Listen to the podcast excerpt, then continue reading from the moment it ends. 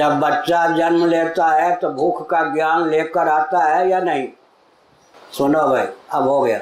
आपके घर में कोई बाल गोपाल, लाला या लाली, बच्चा या बच्ची जन्म लेते हैं तो भूख का ज्ञान उनको होता है या नहीं?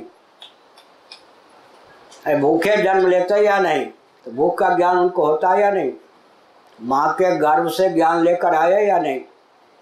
और माँ का दूध पीते पीते जब पेट भर जाता है तो उनको इसका ज्ञान हो जाता है, यानी कि अब नहीं पीना चाहिए। तो ज्ञान तो व्यक्ति पेट से लेकर आता है। ठीक है ना, उस ज्ञान को विकसित करने की आवश्यकता है। भूख का ज्ञान, प्यास का ज्ञान है या नहीं? अच्छा जन्म लेने पर अगर उसको कष्ट ना होता हो तो रोता हुआ क्यों जन्म लेता है? रोता हुआ बच्चा जन्म लेता है ना? अगर कोई बच्चा रोता हुआ जन्म न ले तो उसकी बुद्धि परिष्कृत मानी जाएगी, अपरिष्कृत। अपरिष्कृत? समझ गए ना? फिर नेरो सर्जन के पास ले जाना पड़ेगा। इसका मतलब उसको गर्भ से बाहर निकलने में अगर वेदना ना हुई होती तो रोता हुआ क्यों जन्म लेता? ठाका मार के हंसता हुआ जन्म लेता। इसका मतलब क्या है? सुख का ज्ञान, दुख का ज्ञान भूख का ज्ञान, प्यास का ज्ञान लेकर वो जन्म लेता है। यहाँ तक कि माँ के स्तन में दूध है, इसका उसका ज्ञान, इस इस तथ्य का उसे ज्ञान होता है या नहीं? माँ ऐसे कर भी दे, समझ गए ना? तो दूध पीने की विधा का उपयोग क्यों करता है? पूर्व जन्म की स्मृति है या नहीं? पूर्व जन्मों में भी माता का दूध पिया होगा ऐसे ही। नहीं तो फिर ऐसे चूसता क्यों है माँ का दूध?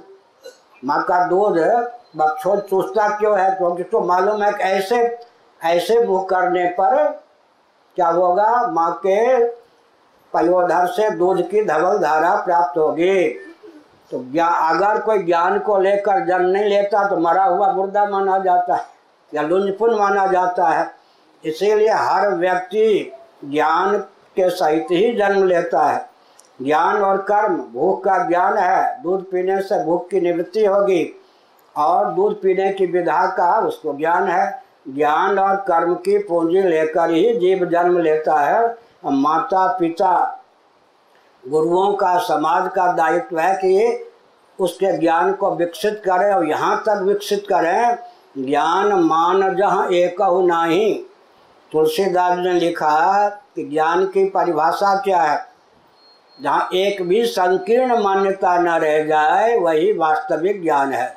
अध्यात्म विद्या विद्या नाम इसलिए जन्म और मृत्यु की अनादि अजस्थ परंपरा के आत्यंतिक उच्छेद का जो ज्ञान है, वो वास्तविक ज्ञान है। अध्यात्म विद्या उस तक पहुँचाने के लिए मदालसा जैसी माँ चाहिए। मार्कंडे पुराण पढ़िए। मदालसा सिनेमा की लोरी गाकर, सिनेमा के गीत गाकर बच्चों का लालन पालन नहीं करती थी। बच्चा, तुम्हें डॉक्टर बनाना है पायलट बनाना है, प्रधानमंत्री बनाना है, कुछ नहीं। क्या कहती थी? शुद्धो सी बुद्धो सी निरंजनो सी, संसार माया परिवर्जितो सी।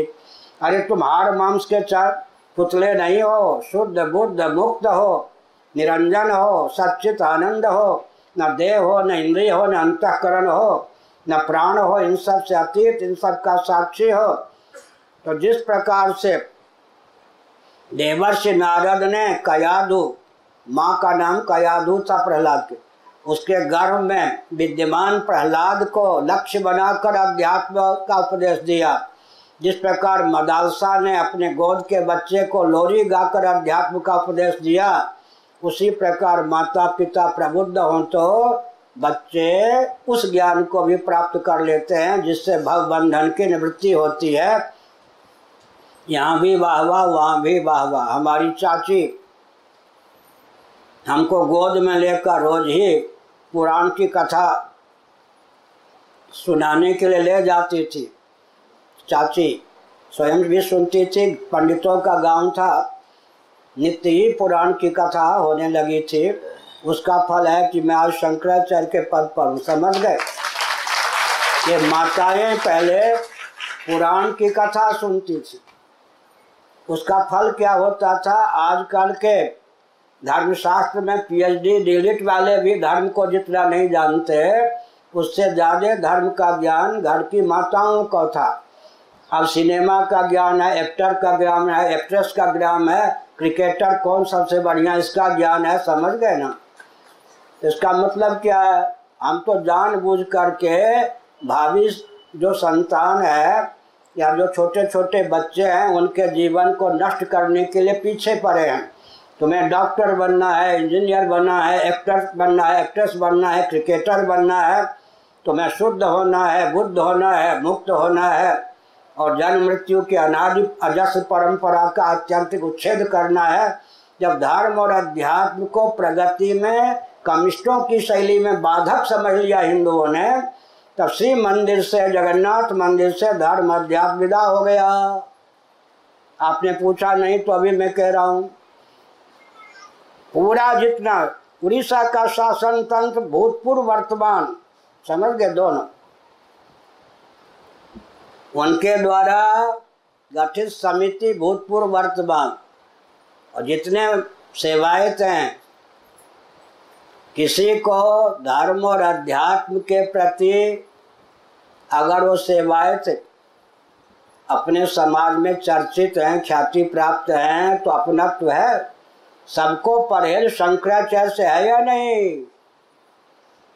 सुप्रीम कोर्ट को भी परहेज होना ही हो है, शायद।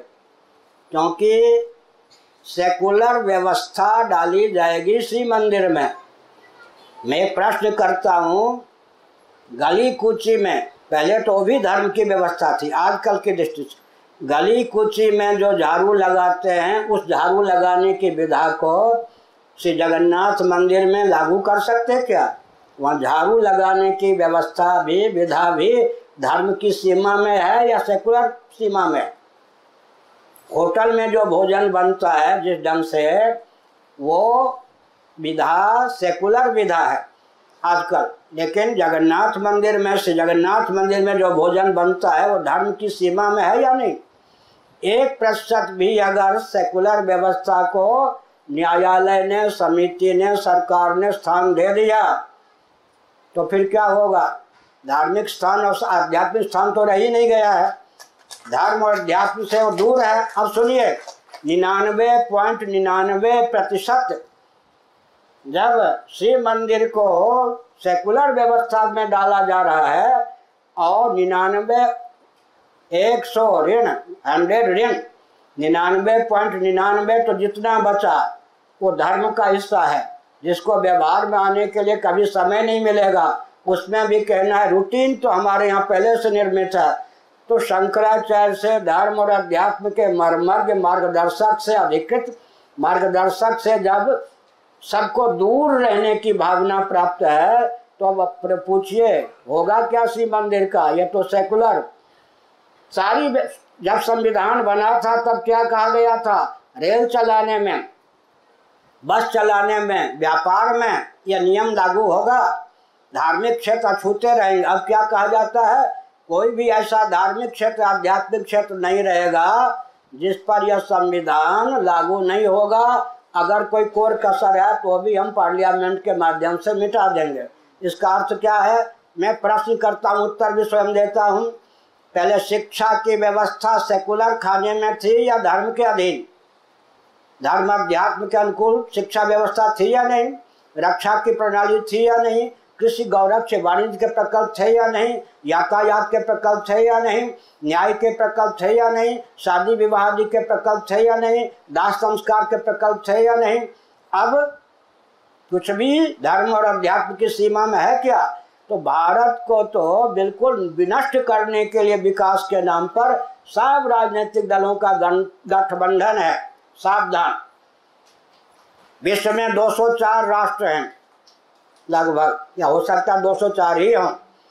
आप सूची बनाइए सतपथी जी, कितने राष्ट्र ऐसे हैं जो कुरान शरीफ और चर्च के आधार पर इस रॉकेट, कंप्यूटर एटम मोबाइल के में भी चलाए जाते हैं। कितने ऐसे राष्ट्र हैं जो चर्च और बाइबल के आधार पर चलाए जाते हैं? कितने राष्ट्र हैं जो वेद आदि शास्त्रों के आधार पर, मनुस्मृति आदि के आधार पर चलाए जाते हैं? विश्व में एक भी राष्ट्र नहीं है ना? तो वो चर्च के आधार पर, बाइबल के आधार पर, कुरान के आधार पर, मस्जिद के आधार पर राष्ट्र चला सकते हैं। और उनके विकास में कोई त्रुटि नहीं आ सकती है। और हम वेदादि शास्त्रों को मान लेंगे तो विकास से पिछड़ जाएँगे।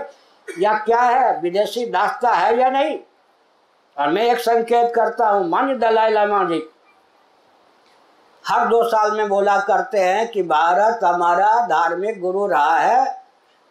इस समय है, आगे रहेगा। मैं पूछना चाहता हूँ, बहुत आस्था आस्थापूर्वक, उससे नहीं, आप सबों से पूछ रहा हूँ, भारत की पहचान जो पूरे भूमंडल पर ही नहीं, वैकुंठ लोक तक, लेकिन आपकी दृष्टि अगर भूमंडल तक है तो पूरे भूमंडल पर भारत की विशेष जो पहचान थी, आस्थापूर्ण पहचान और जैनों के कारण, बौद्धों के कारण, सिखों के कारण आज समाजियों के कारण, रामकृष्ण मिशन के कारण, आरएसएस के कारण ब्रह्म कुमारी के कारण, कांग्रेस के कारण, भाजपा के कारण, सपा के कारण, बसपा के कारण, बीजू जनता के दल के कारण, या मनुस्मृति के कारण, आर्यों के कारण, सनातन धर्म के कारण, इसका मतलब क्या है? जिससे हमारी पहचान थी, उसी से हमारे परहेज है, उसी पर घोर आक्रोश है, उसी को मिटाने का महाषड्यंत्र है। इसलिए भारत सैद्धांतिक धरातल पर उतना परतंत्र है जितना परतंत्र स्वतंत्र परतंत्रता के दिनों में भी नहीं था। इस चीज़ को सुनिए, समझिए